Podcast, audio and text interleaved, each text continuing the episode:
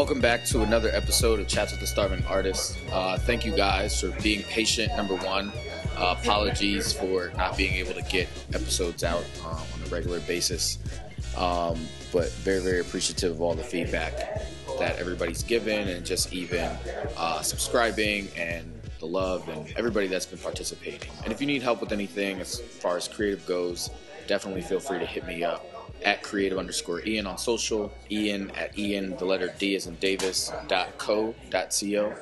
Um, and we're here at A3C in Atlanta, A3C Hip Hop Festival and Music Conference. I had the opportunity yesterday to moderate and, and hold conversation and dialogue with a bunch of great guys uh, that work on the brand and agency side um, and media side as well. And today we have James Cuthbert joining us. James, real quick, can you tell us a little bit about yourself, your creative discipline, but then also your discipline on the business side and the type of work that you do within the creative community and with the creative community? Yeah, no, one, I just want to thank you for just an opportunity to come on. Yeah. Appreciate what you do. Um, so I'm excited about that. Had a great time on the panel yesterday. Awesome. Um, so just kind of digging. Yeah, so James Cuthbert, man, originally from Rochester, New York, Okay. east side of the city to be particular. Okay. My folks back in Is there a difference between East and West? Well, after the mid 90s, yeah. Okay. East, it's funny because that whole East Coast West Coast split Yeah. actually split Rochester, New York. Okay. So just That's interesting. that's a that's a another conversation. But just quickly, yeah. So I mean, uh, I'm somebody who who's, who came from hip hop, man. I'm I've been in and around hip hop since I was probably eight years old. Okay. So with my first album probably being Three Feet High and Rising, um, kind of all the way up through, uh, I mean, all my favorites from, from G-Rap back in the day to, you know, you could say somebody more like a Nas, Yeah. to, to all the way to like a Drake, Okay. or, or, or J. Cole, or, I'm a big- Lamar today. Yeah, I'm a big Nas fan. I'm a huge Nas fan. Okay. Okay. So your roots are in Rochester, and then uh, where'd you go to school at? Yeah, so I went to school at Penn State. Okay. I did undergrad at Penn State. Um, after I left college, I literally just spent about four years in nonprofit working Okay. with at-risk kids Okay. uh, in Rochester, New York, and then went to the University of Rochester for graduate school Okay. to get my MBA. And for the last decade or so, or nearly a decade, I've been doing marketing of, of some sort or another. Okay. Okay. Awesome. So, in in the marketing world, tell us where you work, who you work for, the type of work that you do, and how you work with the creative community, and kind of like taking your passion of of music and you know looking at people like Nas and Drake, and obviously like you know Drake wasn't around when you were coming up, but um, just looking at those sort of musical influences and how you've transitioned that into the work that you're doing professionally. Yeah, it's, it's funny because I, you know, I actually go. I was recently at a, a local high school here in the city of Atlanta, just talking to young people about pursuing your passion. Yeah. and the fact that if you work hard, um, if you always keep your passion in your forefront Yep. and realize it may not be the direct way in, but may be another way in to get to it, you can find it. Here's kind of my path and how I found it. So I had an opportunity to, uh, you know, you know, my most recent position, I was a brand manager on Sprite, Okay. running uh, innovation and all the music marketing. Okay. Um, so I was charged with creating the music strategy for Sprite. Okay.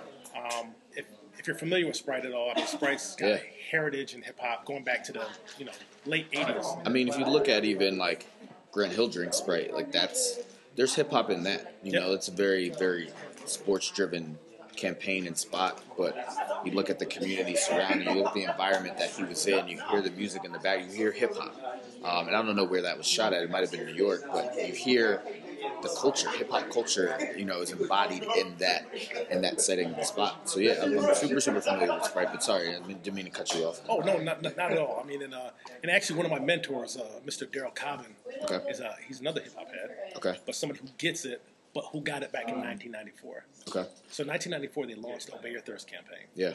So that's when they went from "I like the Sprite in you" with the with the, the heavy D.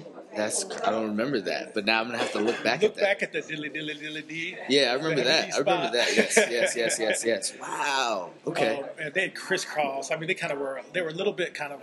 They were getting into hip hop. They didn't really quite figure it out. 1994 is when they figured it out. Okay. That's when it changed to this idea of how can we authentically be part of, you could say, the true culture of hip hop.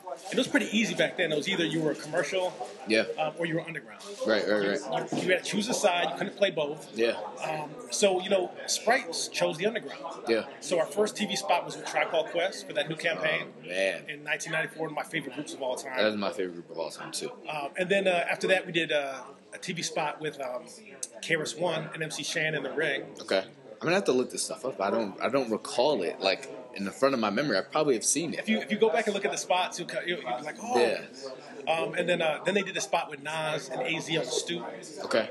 Um, uh, and then they, then after that they did a they did a couple other spots, but then they then they got into some Voltron stuff and they did some other stuff. Okay. And I feel like they had this their eye and the, kind of their finger on authenticity. Yeah. But then for about the last ten years, then it was like the little sprite guy. it was like the fake little penny who Yeah. was like controversial. And that was I think that- that's where I like to say we lost our way culturally. Yeah.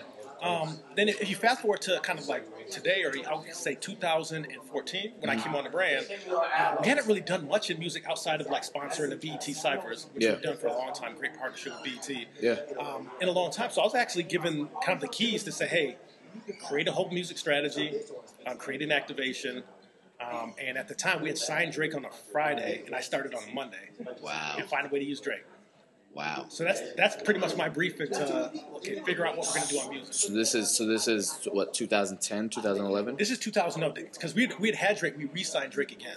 So we had Okay. Drake for that commercial that his face Yeah, came with the face- yeah, yeah. So that wasn't me. Okay. So fast forward, we, we still ran that commercial forever. We Yeah, that, that until the cycle was crazy. Uh, but so but then uh, you know as I came on, I had an opportunity. We had just re-signed him again Okay. um, to kind of figure out what we're going to do.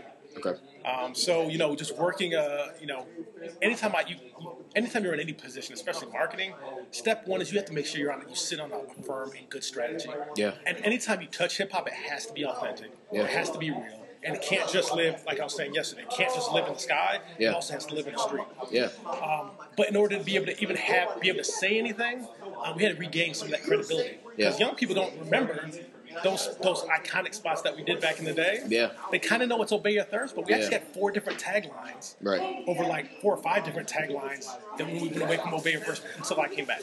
Okay. So step one, create a strategy. So me, uh, being someone who came from hip hop, man, like I said, I used to, I used to do freestyle battles. I used to do, uh, man, I've been writing rhymes probably my whole life. I put in at least ten thousand hours on, on with my pen.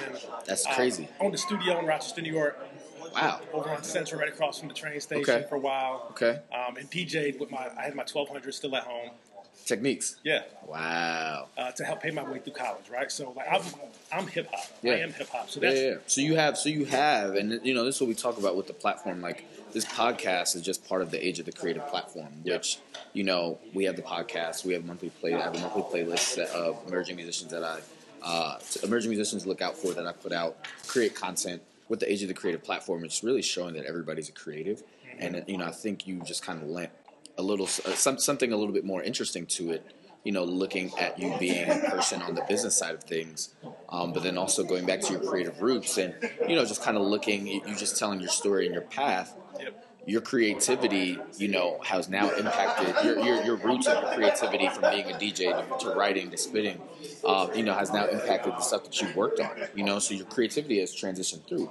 Although you're not, you know, you're not a rapper, you know, by out here selling albums and you know trying to trying to get on or whatever the case may be, but you've now transitioned and said, hey, I'm going to flip, you know, my, my creativity and now parlay this onto the business side, which is the thing a lot of people aren't able to do, unfortunately, or just have that sense of acumen uh, and, and level of thinking to be like, all right, this is how I could, you know, parlay something. I, it, I, I'm sure that it shows within Obey Your Verse. So were you the brainchild behind Obey Your Verse, or you know, was it a collective and something that was kind of already existing, and then you kind of put it together? And can you talk a little bit about Obey Your Verse and what exactly that is It's for people that aren't familiar? Oh yeah, yeah. So I can tell you the origin story. Dope. Okay, So one, I'll say uh, we did not have a. So in 2015, uh, we were transitioning between agencies. Yeah. So we had translation, who was Steve Stoute Yeah, agency, great, IPG, super familiar. I used to work for IPG. yeah, super dope. Um, and then we were transitioning to Wieden and Kennedy, New I worked at Wieden. So I worked at McCann and I worked at Wieden. so so it's like so uh, you know, but while we did that, we, nobody was scoped for music for 2015. Right.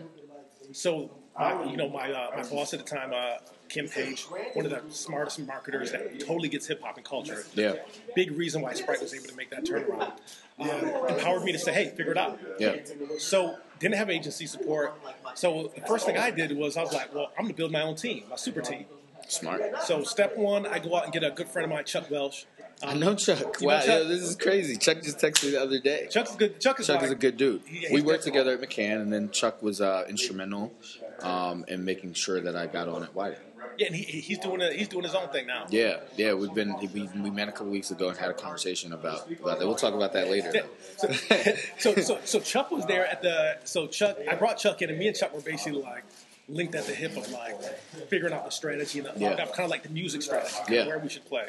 Uh, then I brought a gentleman, uh, Robbie Shelton. okay, Uh, Robbie, uh, man, for a long time he was a street rep all over the East Coast. He's one of the actually the people behind the whole uh, uh, 50 Cent mixtape strategy that blew him up. So he was the, he was one of the, the brainchilds behind that. wow, okay, Little known about Chuck too. You know Chuck is the brainchild behind the Path Courvoisier campaign no, because he was working with Russell Simmons at that time. wow. So, Like, so think about so, so think about these, and This these people are just randomly around me, and this is where you know God is working sometimes. So Yeah. it's like, so I got Chuck here, who's got all this experience and you know worked with Russell Simmons for years, Yeah. worked in the agency side. I bring my friend Robbie, whose whose wife is actually um, the sister cousin of a good friend of mine in Rochester, New York. It's Okay. a small world. Yeah. Um, and then uh, then I bring a friend of mine, Alex Williams, Okay. who's from here, from College Park here locally, was working at a digital agency called CSC at the time. Mm-hmm. He's now at Under Armour, uh, doing activations for, uh, doing uh, you know brand activations for Under Armour, but totally gets the culture piece, gets the activation piece, um, etc. So I had my super team. Yeah. So we sat in this little room at Coke, and we got we got a Here in whiteboard- Atlanta. Here in Atlanta, at, Okay. at the building, we got a whiteboard just like that. Yeah. And uh, we literally just we, we kind of got at it. That's crazy. So um, the idea is actually my idea. So I was literally taking a shower after one of our strategic sessions and thinking like, man, I worked at General Mills for a while. Yeah. They have Wheaties. Super familiar, gentlemen. I Yeah, so worked I on that too. Yeah. So, so I was like, man, what if we, what if you could have a Wheaties box for today? Yeah. Then I was like, still, I was like, what if you had a Wheaties box for soft drinks for multicultural young people that can be that can be done in a way that's authentic to the culture Yeah. and can be done in a way where I can help push forward. This is going on the back of my head. So there's another through line that goes behind my head. That I call save hip hop. Yeah. Save help help help progress hip hop. Yeah. I like to be more progressive. my thought there. Yeah. Okay. So Um, Drake Drake fits that bill for sure. So and, and I think when I also think so we and we, we had Drake already. Remember? So Right, We had right. Drake already signed. So I had to build a program around that. Um, so then you know so so then from there it's like the idea of Obeyer versus Warren. Yeah. My brother actually came up with the name and called me. Who, who makes film? He's an independent filmmaker. That's great. Did, did he did he get any sort of you know IP or whatever on So, that? so basically, since he was my brother, it would have been like a, like for me to try to like pay my brother to do something. Yeah. So he gifted it. So he actually wrote an email and gifted it to the Coca-Cola company. That's the strength. That's sick. That's sick. So like literally, you got a campaign that my brother came up with the name. That's sick. Who's an uber creative? Like who put me like he's six years older than me, but like he was part of the two hip hop crews that in Rochester I could talk about back in the eighties Yo, this when it is was only wild. two crews. Okay. Um, but uh, so he gifted the name. I came up with the idea. I worked with my brain trust of Chuck, um, uh, you know, uh, Chuck Welsh, uh, Robbie Shelton, and then uh, Alex Williams. I'm kind of putting together the strategic construct around it, and that's where we ended on the strategy. So the Yeah. strategy is this idea. Initially, I called it true lyricism, Yeah. and I defined it as uh, a true true lyricism is. Um, Oh, it's, it's progressively moving culture forward, um, being amazing at what you do in your craft. Um, and, oh, and there was one other piece, I forget the, the last piece of the strategy at the time. But those are the, the basic buckets. Those are like the pillars that you guys were standing on. progressively moving culture forward, but you're, you're you're good at what you do. That's Yeah. another way of me saying like you gotta be gotta be Dope, dope. yeah. you just gotta be dope. Facts. Facts. Okay. Yeah. so so from that having that strategy and that construct allowed us to say now we have a filter for the artists we want. Yeah. We want artists who fit, and then I, I talked a little bit about yesterday this idea of progressively conscious Yeah. Hip hop. And at the time, I saw this, and you you've been around hip hop long enough. Yeah. You know it, it goes in cycles. Yeah. It goes gangster, conscious, Right. trap. Right now it's trap. So what's next? You know what I mean? It's like where are we gonna go? And I think with everything happening just socially, like when the music doesn't match what's happening in the social community Yeah. Eventually you have a backlash. And Yeah. I think that's where you have a like unapolo- unapologetically black album from somebody like a Kendrick Lamar, Yeah. winning all the Grammys, right? I think people are ready for hearing something with a little bit more substance. Yeah. So you have the Run the Jewels, you have the people like Kendrick Lamar, you have the J. Cole's, and when you think about it, the artists with the longest careers that are really the dopest are all in that progressively conscious space. Yeah. You could probably put Kanye in. You could put Kanye in there. You could put Jay in there. Well, from, yeah, from a creative perspective, like they're putting together a full body of work versus, and you know, if we want to specifically talk about music and being here at A3C, Yep. they're putting together a complete body of work versus just you know making a record or a song for radio or making a single. You know what I mean? It's just kind of like, oh, I'm gonna pop and I'm gonna, you know what I mean? And it's and it's having that sort of creative thought process to say, hey, like, I want to tell this story. Yep. And every, you know, and that's the beauty about art and creativity is, you know, if you look at art, art is storytelling through a bunch of different mediums. Yep. You know, so what's your story? And, and music specifically, it's like, you know, they're telling the story through either the instrumentation or their lyrics or their vocals or you know you name you run down the list of just kind of the, the music talents and capabilities that people can have or writing you know what i mean? So you know to that point it's just kind of like that's to me you know uh, right now we're in a very very interesting place and you know it's it's going in a cycle. I'm, I'm ready for trap to be over. Um, you know it's fun. And situationally fun um, but it's I can't you know from a content and, and substance point of view I can't listen to that you know what I mean Well, 'cause you can a- outgrow it. right right and then it's kind of like you know is this is this stimulating me Or I mean, so it's funny because I, I have two kids. I got a two and a four year old. okay Um, and I really won't listen to anything I can't play in front of my kids. right So that's my new filter. And to be honest, like you don't realize how music affects your psyche until you listen to music that's really good. yeah When you listen, like when I listen to my Bob Marley, I listen to some gospel Oh, music. man. I listen to classical music. I listen to my old school hip hop. So I listen to my De La Soul, my Tribe Called Quest. Yeah. Um, you know, uh, and when I listen to that and I feel like how I feel internally, like because you sing back the songs, you think about the, the concept subconsciously. Yeah. So when you're listening to something that's all about death and destruction, uh, overly misogynistic, yeah um, you know, not really helping the black community that I'm a part of. Then, like, you know, I'm, it's it just eventually I totally outgrew it. So I just I just have I don't really care for it. yeah I can recognize greatness greatness in it. Like, I, there's some people who are dope who make that kind of music, um, but I personally don't play it. So how you know you said something that was really really key, and I think that's also just kind of like from a process perspective important. When you're listening to the music and using the filter of like not being able to, the music you listen to, you use the rule of thumb of you can't play it around your kids, you can't play it. Yep. So, and listening to a Bob Marley, listening to a Kendrick, listening to, you know, you run down the list, Sade, you know, how has music actually impacted your creativity on the business side? And, and you know, because to me, music is a universal language. So it's about, you know, how can this affect, how, how is, and my question is, how has the music actually affected the work that you've done? Yep. You know what I mean on a daily basis, and, and how you went into Obey Your Verse, and I think it's great uh, that you're able to roll that out. And then even now, you know, looking looking forward at some of the other stuff that you're working on, how has you know on a daily basis how has music impact you know how you work? Yeah, so I mean, eh, well, music impacts in a couple of ways. One is the most creative people on the planet are artists, Yeah, right? we're all artists called human. Yeah, well, My friend, my friend Kenta in Japan told me that, that's well, that's a dope. and he's an artist. Yeah. I'm gonna start using that now. yeah. What's his name again? Kenta. He's he's actually a multi. He's a he actually does hip hop. He's a musician. He does visual art. Really, really dope. Uh, So I'm, yeah. I'm, I'm gonna steal that. I'm gonna, try, Yeah. I'm gonna try to remember his name if I know. I'll just say I heard from I'll. I'll send it to you. Yeah, for sure. Um, but no, but uh, when I think about creativity and I think about some of the uber creatives in music, it always inspires me to think differently about business too. Yeah, Um, one thing I love that you said on the panel yesterday was this idea of a lot of times you can get caught down in a key performance indicator of like, yeah. this song you give me has to give me this much return, right? Right, right. And you lose sight of the of the broader long term impact you can have Yeah. on your business. Right. So, what are those innovative new business models you can bring to bear Mm-hmm. that can allow that create those authentic experiences, and also allow people to bring their full creative self to the table in a partnership? And I think Sprite has done a couple of those. One would be like Sprite Corner. Are you familiar? I it, is that a shoot off of Obey Your Verse as far as like because I know you guys with the Obey Your Verse you did the pop ups, um, like the bodega store things. So, be, so be completely clear. Obey Your Verse is a standalone program. Okay. The corner, the Sprite Corner that you were Yes, the talking about, Sprite that we Corner, did in yes, New yes, York yes, City, yes, yes. Um, was a totally different. So that's a different business model as well. So the idea behind Sprite Corner is how do you create real experiences for uh, for young people who wouldn't be able to get them. So think about it. So I'm going to bring in, uh, you know, I'm going to bring in, you know, DJ Premier, Yeah. and you get to sit down with a group of 50 people, and you get to sit down and kind of listen, watch them spin, and kind of learn about that. Yeah. I'm going to bring in, uh, you know, Eddie Huang. I'm going to bring to some famous chefs, and you can sit down and learn how to cook. But creating real experiences that creates content that we can leverage across our platform. So that was basically a brands would look at that as a content engine and a real ex- and a real experience. Yeah. Like making real impact on young people who wouldn't be able to have these experiences another way, which is kind of what we talked about yesterday. So that's one new business model.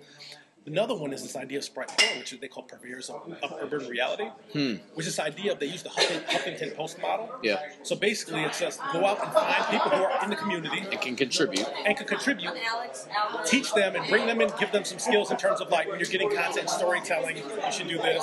Uh, if you're submitting content to, to Coke, it needs to look like this. Um, and then ha- have them basically go out and leverage their networks and kind of feed us in content, and then we give them back. You know, we work with them directly give them back, kind of uh, whether it's monetarily or helping contribute to whatever they're trying to build themselves. Like we buy up some of their stuff and then give it away on our channel. So just like forming a true partnership with the Yeah. different communities. Um, but if you think about when I think about music, some of the best business models come from like creative musicians. Yeah. In terms of how you get your music out, right? Yeah. Um, how are you going to promote yourself? Whether it's whether it's leveraging something like a mixtape, or uh, one of my favorite albums of all time is actually uh, Prince Paul, Prince Among Thieves. Wow, this is a Um, throwback. I remember that. I have that. I think I have the tape. I forget the two dudes' uh, names. Yeah, but Prince Paul is one of my favorite Prince- yeah. of all time. Yeah. He's dope, super dope. Uh, but just the idea of creating a movie Yeah. done way, way back then. You can go back to Slick. I mean, there's that idea of storytelling, right? Yeah, and putting together a, a supplemental visual. But like what he did is like to me that births Hamilton. Yeah. That births some of these other things you see is like, but people who can like take that and say, how do you tell stories in a different way Mm-hmm. and be creative about it. So when I think about I'm working with our content people, it's not just don't give me a 60 second spot. Yeah. How can we really create a real experience, capture that real experience, and have it have useful enough information that people are going to want to look at it, not just one time and then throw it away, but it's something that you know I can go back to time after time and actually add some value overall. Yeah.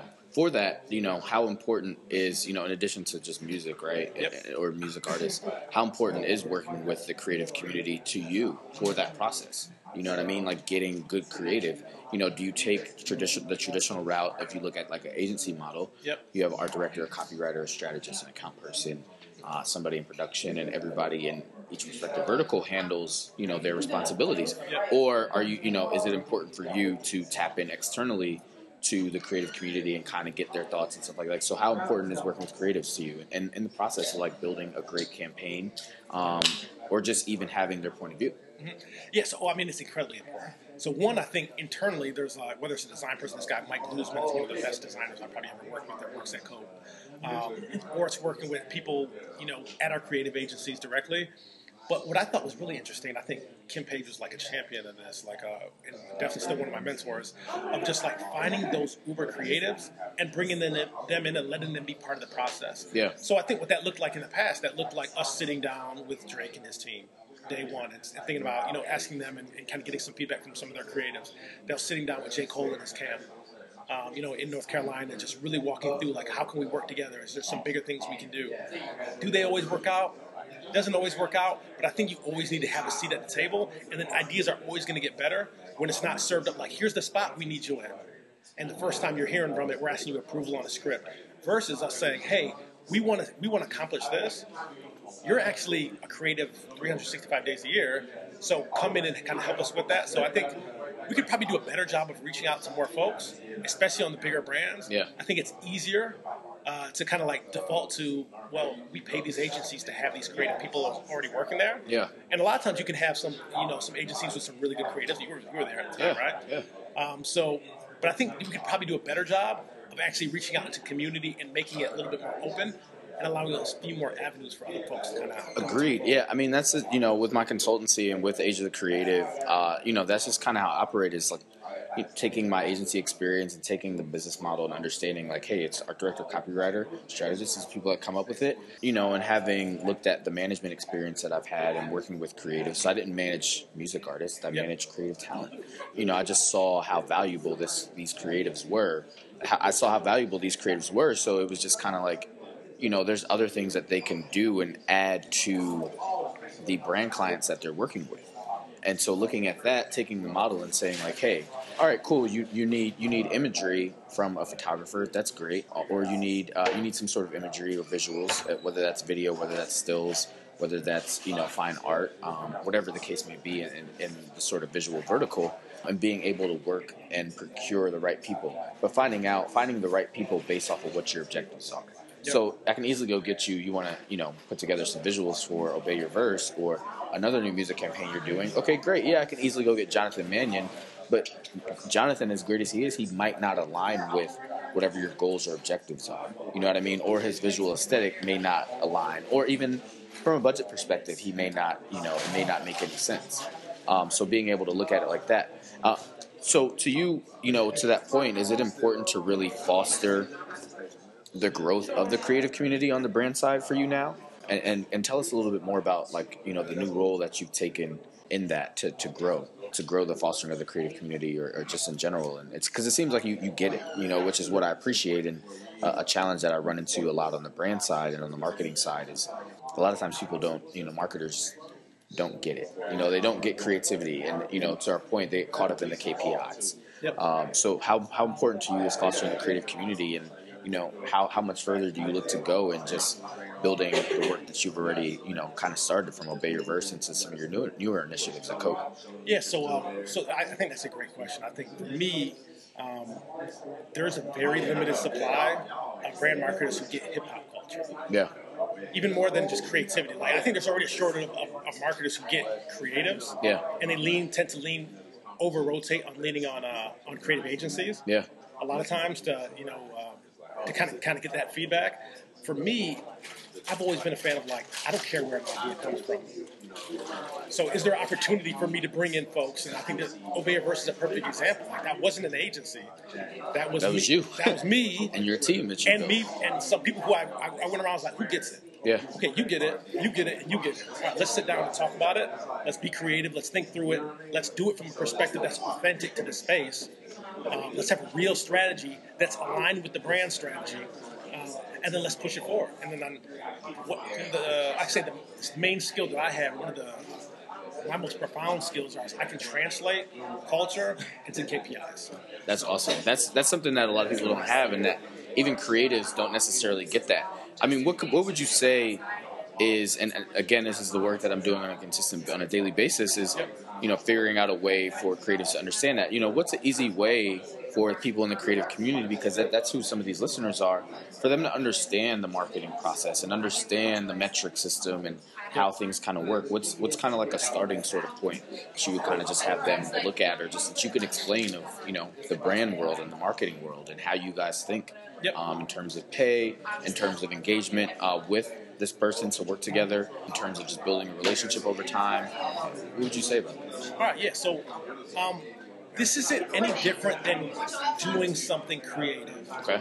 So, or I, or I would say, if you're if you're a if you're a creative, you dive in a thousand percent, and you want to learn everything about your area of expertise. Right. So I want to learn how to edit films, and I'm a creative. I might take a class, or I might buy the software. I might look at YouTube. I might spend hours late at night, kind of getting into it.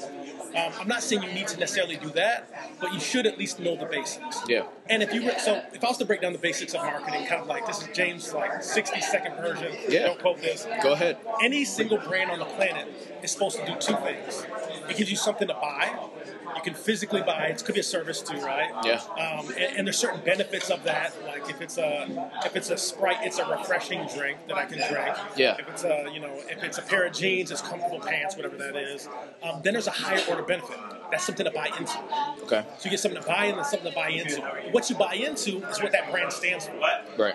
Holding a cup of Starbucks coffee for some people means something, right? Or walking down the street with uh, with my the Beats headphones, especially when they first came out, was a statement. It's a novelty, yeah, and it's a novelty item. and it says something about you. Right. So that's the brand. Great brands stand for something, and when they when that coincides with what you stand for, then that's you know that can, that kind of creates the magic in brand affinity. So that's that's like what branding is. Secondarily, if you're actually trying to work with a brand, take time to really step back and think about it this way: What are they selling? Yeah. Who do they sell it to? And it really gets down to kind of like the basic four P's of marketing. If I was to break down like a little bit of marketing Yeah. without getting too deep, Yeah, no, I, I monitor marketing, so I'm yeah, so super you, aware. I, mean, Yeah. you're- I know you're aware, but it's just like for, for folks out there, it's just like literally, what is the product? Yep. Where are they selling it? What is the placement of the product? Where can you buy it? Yeah. What's the distribution? How is it promoted? Yep. Um, and there's and what is the price? How much Yep. are they pricing for? Right. So Yep. it's like think about that when you think about. I could use an, give an example, but I would more say just like really dig into like what are they actually selling, where are they selling it, and how can you interact.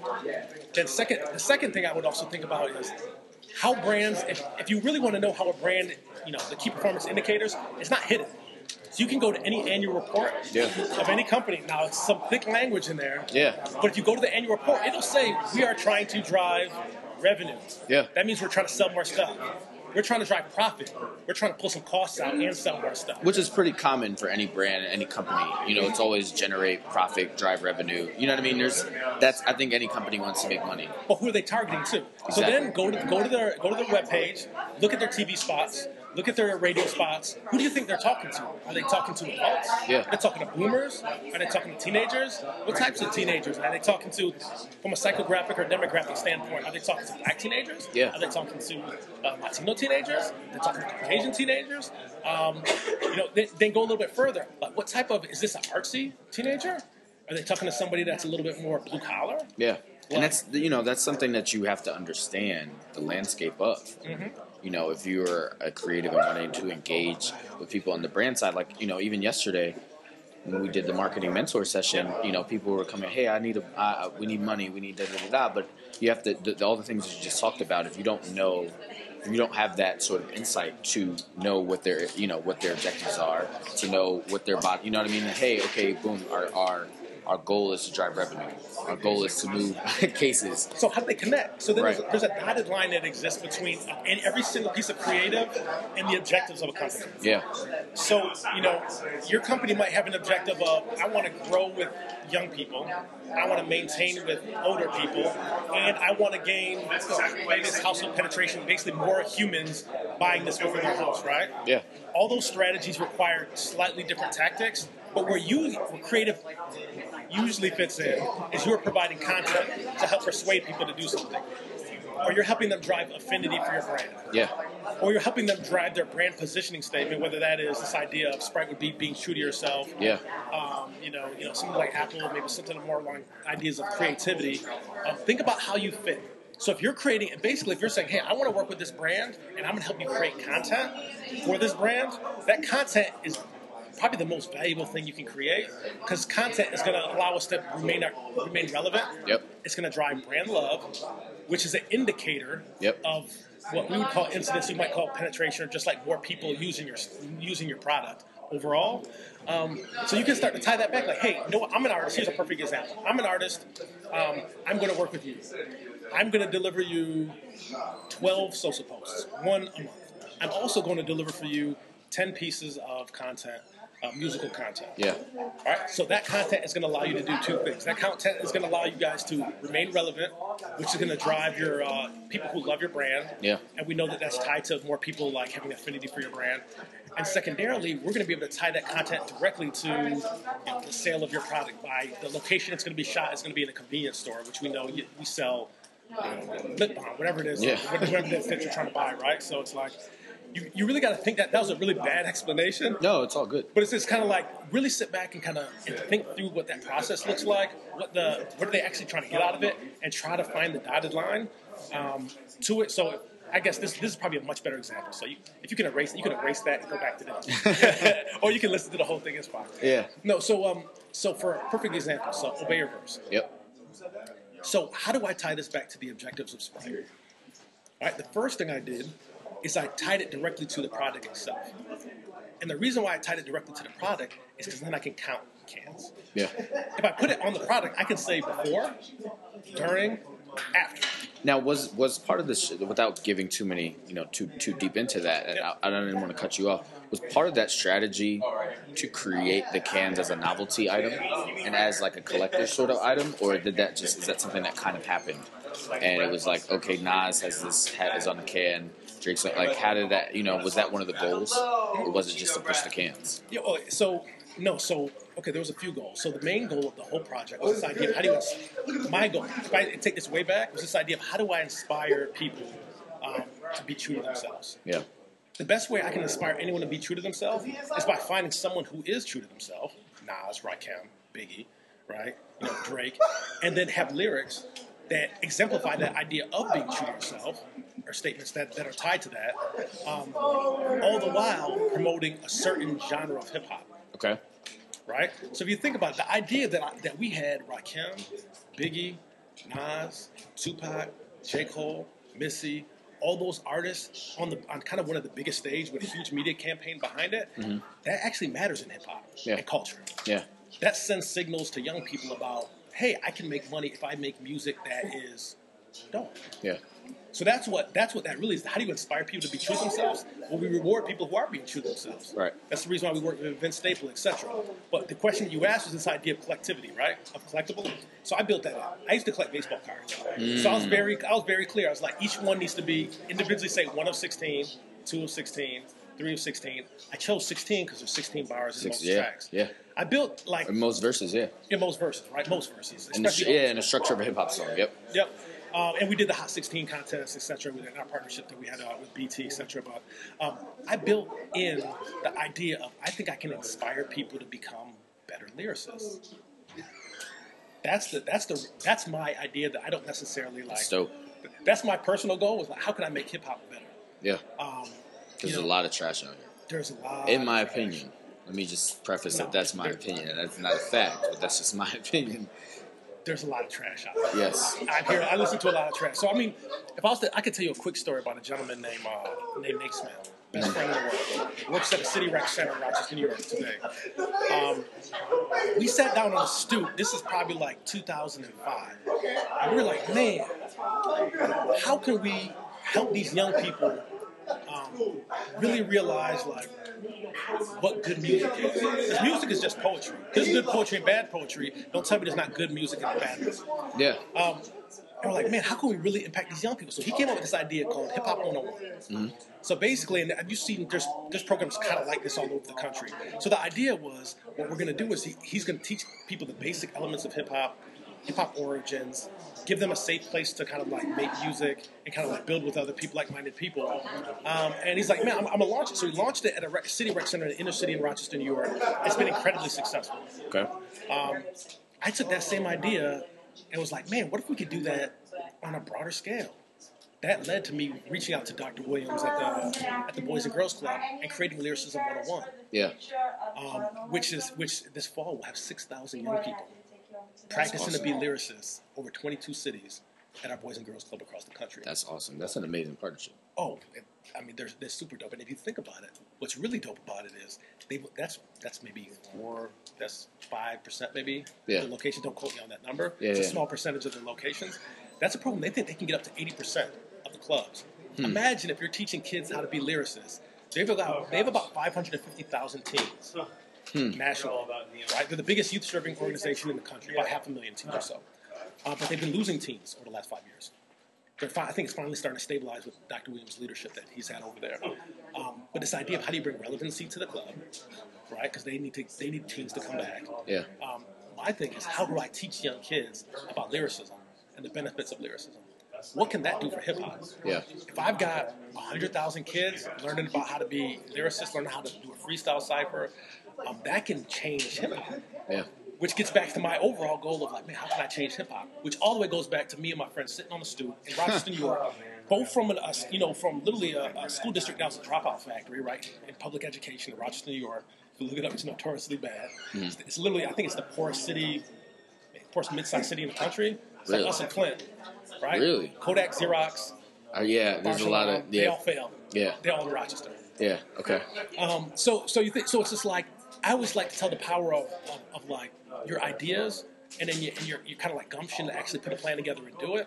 Like this was just two kids, to be honest. Like I had teachers tell me like, ask me if I'm slow or if, if I could, you know, can you learn? And um, there was, you know, I had all that experiences kind of growing up, but I had a mother who was a librarian who kind of helped push me forward, right? Yeah.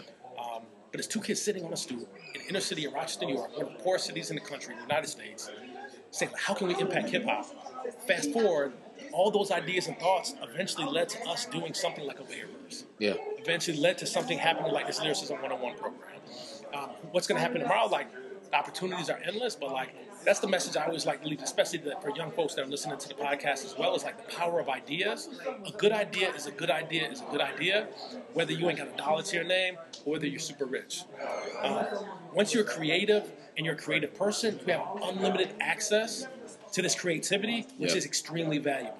Yeah. So don't let anyone ever undersell that value, uh, because once you learn how to translate it to an agency side, Yeah. to a marketing world, that creativity is what's going to serve you more than anything else. Me being a lyricist is the reason why I'm able to give dynamic presentations. Mm. it's because I freestyle. I practice Word. battling people and freestyling for years. I got I probably have 200 pads, 500 pages full Wow. Of just like I mean I, I wrote forever. Wow. I'm nice too. they, they got they got the 24 hour cipher going here, so you might I, want I, to jump I, in. I talked to Soul Food Cypher. We did some stuff with them too. Okay. They actually helped create the curriculum Yeah. Dope. for Lyricism 101. That's dope. Okay, so you you've essentially just like taken the roots of your passion creatively in music, in hip hop, and writing, and have essentially just translated that into a lot of the business objectives and a lot of the things that you worked on professionally. You know, so what's what's next for you as far as like you know what you're working on? So you're not you're no longer working on the Sprite brand, correct? Yep. So where, where what's your role now at Coke, um, and where do you hope to take it? And just I mean, without giving away too much, Without but giving away the secret. yeah, without giving away the secret, like what you know, what are you doing now, and and, and what are you looking to do soon? You know, in the end of 2016, going into 2017. Uh, talk about that a little bit. Yeah, sure. So, I mean, I'm currently working on a, as, the, as the global uh, brand manager on uh, Coca-Cola Freestyle. Okay. So I'm working on with, with different parts of the globe and how do we position that specific piece for kind of like uh, to be launched globally and kind of like to grow, etc. So that's kind of what I'm doing professionally. Now, it's, this is a great advice I actually got from Darryl Cobbin, the guy who created Obey Your Verse, one of my mentors. Okay. Um, it's this idea of living in the one and thinking in the two. Okay. So me living in the one is embracing where I'm at, and working on this position at Coca-Cola Freestyle, which is dope, but it's not really connected to culture. Yeah. So while I'm doing this, I'm, I'm personally preparing in terms of the networks I'm creating, the speaking engagements I'm doing, um, some of the consulting I'm doing on the side for my next move, Yeah. which will probably happen in the next two years. Okay. Do I know exactly what that is? No. I mean, it is it is the age of the creative, and, and it's a very interesting time. You know, I know myself to be an entrepreneur. You know, this is like really the more than ever. I feel like there's a big boom on entrepreneurship, and you know that's what we use this podcast as is a tool for creatives, creative entrepreneurs. You know what I mean? Whether you're an artist or whether you're a person on the business side, and also for people in your position on the marketing side, so they have the value. And you know, I interview creatives of all different disciplines and artists as well, so that you, you guys understand how they think um, and creating value for for for both sides. That's awesome. That's awesome. So, what would you say? You know, you, you touched on it yesterday, um, and I, I want to get you out of here because I know you got to run back to the office um, and, and probably taking a little bit more of A3C. Um, two two last questions. What's been the? Well, actually, let me back up. You talked about uh, punctuality, um, understanding value. You touched on uh four different points yesterday. Uh, I'm remembering two of them, and let me think the other two. We wrapped up at the end of the panel. Yeah, making sure that you're, you're, you're on time Yeah. with all the requests Yeah. when you're working with, especially when you're working in corporate environments. So showing up to meetings on times, email, replying back within 24, maybe 48 is like Yep. the, the kind of cutoff. 48 Yep. hours. Especially if you're a more emerging artist. Yep. Like if you're like, I mean, at the end of the day, if you're like Michael Jordan, like we're gonna call you back. Right. Figure it out. Right, right, right. If you're not Michael Jordan, which is pretty much everybody else, or LeBron, Yeah. you're gonna have to put in a little bit more work. Um, second one to be on point. So like when you do have those conversations, be on point and have your research done ahead of time. Attention to detail. That was it. Yep. Yep. Attention to detail. Um, yeah, you know, another main point is uh, is make sure you don't lose yourself. This might be actually be different than yesterday. Every day they're different. Yeah. No, that's dope. But I mean, it's when you're working with companies, it can be easy. You can look at some money, you can look at the opportunity, and you can end up putting out something that's off brand that can be detrimental, kind of like to your movement. Yeah. Never sacrifice your movement for money. Um, and if you're willing to be honest about what you're trying to do, and you have that plan, if you can share that up front, you can find the most authentic place that you intersect. Brands want that. Like, we don't want to just sign you and just say, "Hey, now do this." It's like, "Well, tell us what you're doing. What are you working on? What do you have going on? What's your strategy for how you're rolling stuff out?" Um, make sure that you're sharing that, but at the same time, make sure you're thoroughly understanding where they're coming from too. Yeah. And it doesn't become a conversation. Well, I have a tour tomorrow. What's up? And that's the timing. Yeah, and timing piece as well. So I mean, just a couple things to think about. Like treat people like you want to be treated at the end of the day. If you're trying to like get money from somebody, you could. Part of it is saying why you know, you know what, if I'm going to ask my friend for twenty dollars. Part of that conversation goes like, man, listen, you need to give me twenty dollars. I'm gonna go take it. I'm gonna do this. But this is what I can do for you. Right. It's always you always have to figure out the value proposition of what you can do for somebody if you're asking them for something. I need this. I need to get my hair cut. You know what? And I need to run to the store. Well, that's what you need. Okay. Oh, you know what? Not only am I going to give it back to you, but next time you go to the store, I'm going to pick up your groceries for you and bring it back to you. And you know what? I know you uh, you take the bus home. I'm going to come pick you up from work tomorrow. Now you have a different value proposition. That's a great proposition and a great example to use. Okay, dope. I love that. What What are you? Last question. Um, what are you musically, creatively, in general? What are you inspired by, and what's like the dopest thing you've seen in general? You know, from a creative or in music. You know, what, what what's what's keeping you thinking and, and keeping you creative? Okay, so one of the dopest. So I'll, I'll answer this in some pieces. The dopest project recently that I'm like. So what I'm what I'm listening to when I leave here, Yeah. it's probably everything that Run the Jewels does. Okay. Love Killer Mike and, uh, and El-P.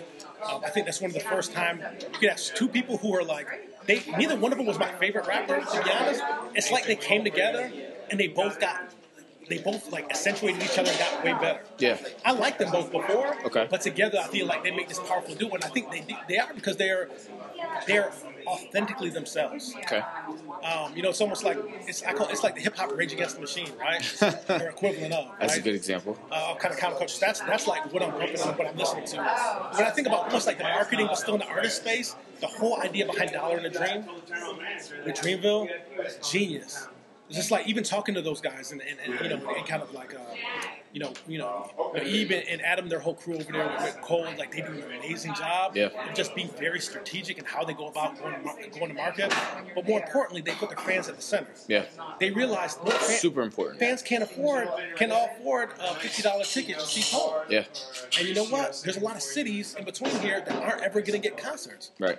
So we're going to go ahead and we're going to create something that's going to service some cities who don't get to see it and some people who can't necessarily afford it. And they, he created that movement, and that's why when he launched Forest Hills Drive, people were surprised, like, how come this? How is this going platinum? Like, Yeah. how, how's he selling so many records? He's built the brand. He's built his brand from the ground up the right way and stayed very true to who he is. I'm, uh, I'm always impressed with uh, people who are able to build things their own way. Even like collective crews, like um, even like the whole ASAP movement. Yeah. Like just like the idea of creating a very strong brand positioning, what you stand for. Um, Always strive and prosper. yeah, yeah. I mean, it's it's. It's, it's, it's very simplistic, but like the way that they put together, the way that they branded it was just like it was, incredibly smart. So like the, the cats behind that just they get it. Those are marketers too. Yeah. So a lot of people think like you know because I creative marketers. yeah, the creative marketers. And you know what? That's why it's the age of the creative. And a lot of times, the, the creative marketers are better than the marketers who are sitting in the chairs. I know this. This is just why we have this. This is why we created this many, platform. many times. So it's like, so the, the best marketers who are going to have success in the future are going to be able to pair themselves with creatives, whether that's uh, whether that's in a firm agreement and deal or loosely having collectives. Uh, I, I feel like it's kind of like the new new Collaboration, yeah. Coll- collectives and loose collaborations. And. Collaboration and community, yep. It's going to be how you get things done because that allows you to feed into kind of like some of those ideas and it allows you to spread some of that wealth out. You're not putting all your eggs in one basket. Yep. And if the TV spot comes back and it's a hit, it's a hit. If it doesn't, the campaign's over. And that's what the age of the creative is, is fostering the creative community and really building that and being able to leverage that. You know, though my relationships on the brand side to say, hey, I have this community of creatives in all different disciplines that we can work together and do something great and help you reach whatever your objectives are. That's really, really dope. Last question and we're done. What does being a creative mean to you? Being a creative to me means having the, I could say, intellectual freedom to let your mind go um, to unthought of solutions. Ooh. That's kind of the best way I could put it, right? Man, I wish I could tweet that right now. I don't even remember everything that you just said, but it sounds I don't amazing. remember, but it felt good. It felt good coming out. Felt my chakras feel good after saying that. No, um, no, but but honestly, if you think about it, is a lot of times you can think very linear, very linear, right? Yeah. Um, you get caught in an environment. Could be working at a job, and everyone's thinking this way. Um, you could be in a crew. And you're rhyming, and all of a sudden you guys start to sound the same. Yep. You could be, you know, coming up with ideas at an agency, and you're like, well, that idea was 10 years ago. Yep. Allow yourself to let to allow these other creative elements in your life interject, and then think divergently. Yep. How can you be a change agent um, in your home? How can you be a change agent in your community Yep. with your peer group? How can you be that creative change agent? I would even say um, within your job or your function or what you want to do with your life. Um, so I mean, and when you let your mind kind of like grow and expand and kind of go out and actually experience things in the world, best quote in the world from Rakim. So Rakim said, you know, they asked me, he's like, don't you ever get a writer's block? This is very bad. He's like, don't you ever get writer's He's like, no, I never get writer's block. I don't believe in it. So what do you mean you don't believe in writer's block? He's like, I write until I'm done. And then I, when I'm done, I know I have to get up and go experience more things that are happening in the world. Hmm. Wow. I got a chance to interview Rakim, which was one of the personal, That's crazy. amazing, amazing. I met him last year for the first time and He's introduced him to a client of mine. That's crazy. He's super dope. But it's like that to me. I was like, that's it. But it's the same. That goes with rhyming. That goes with like working. It's like if you if you feel like you've hit a dead end, that's because you need to go out and experience more that the world has to offer. Word. Word. Tap into Awesome. those collectives. Ready to get the podcast. Awesome. Thank you so much, man. I appreciate your time, uh, taking out your time from work and taking out the time from the festival to come and, and, and sit and have dialogue with me. Uh, where can we find you at? Are you on social? You know what I mean? Is there you have a handle that you kind of go by and you show any of your creative showcasing of the stuff that you're working on? Is where can we find you on Twitter, Instagram, Snapchat? Yeah, the easiest one is on Instagram. You can follow me at James Cuth. That's James C U T H. I don't know if it's like Instagram or whatever. Yeah, yeah, Instagram. word, word, awesome, man. Well, thank you so much, guys, and and, and thank you, James. Uh, again, man, uh, down here at A3C uh, Hip Hop Festival and, and Conference um, with James Cuthbert from Coca Cola. Um, and again, guys, feel free to, to hit that subscribe button, share this episode, share the other episodes about goal setting, share the other episodes about you know putting things into action and writing things down uh, with the creative community, with your friends, with whoever. Um, and thank you guys so much for tuning in. We have a few more episodes coming up uh, during this time here at A3C uh, with some other some other dope people on the brand side and even on the artist side.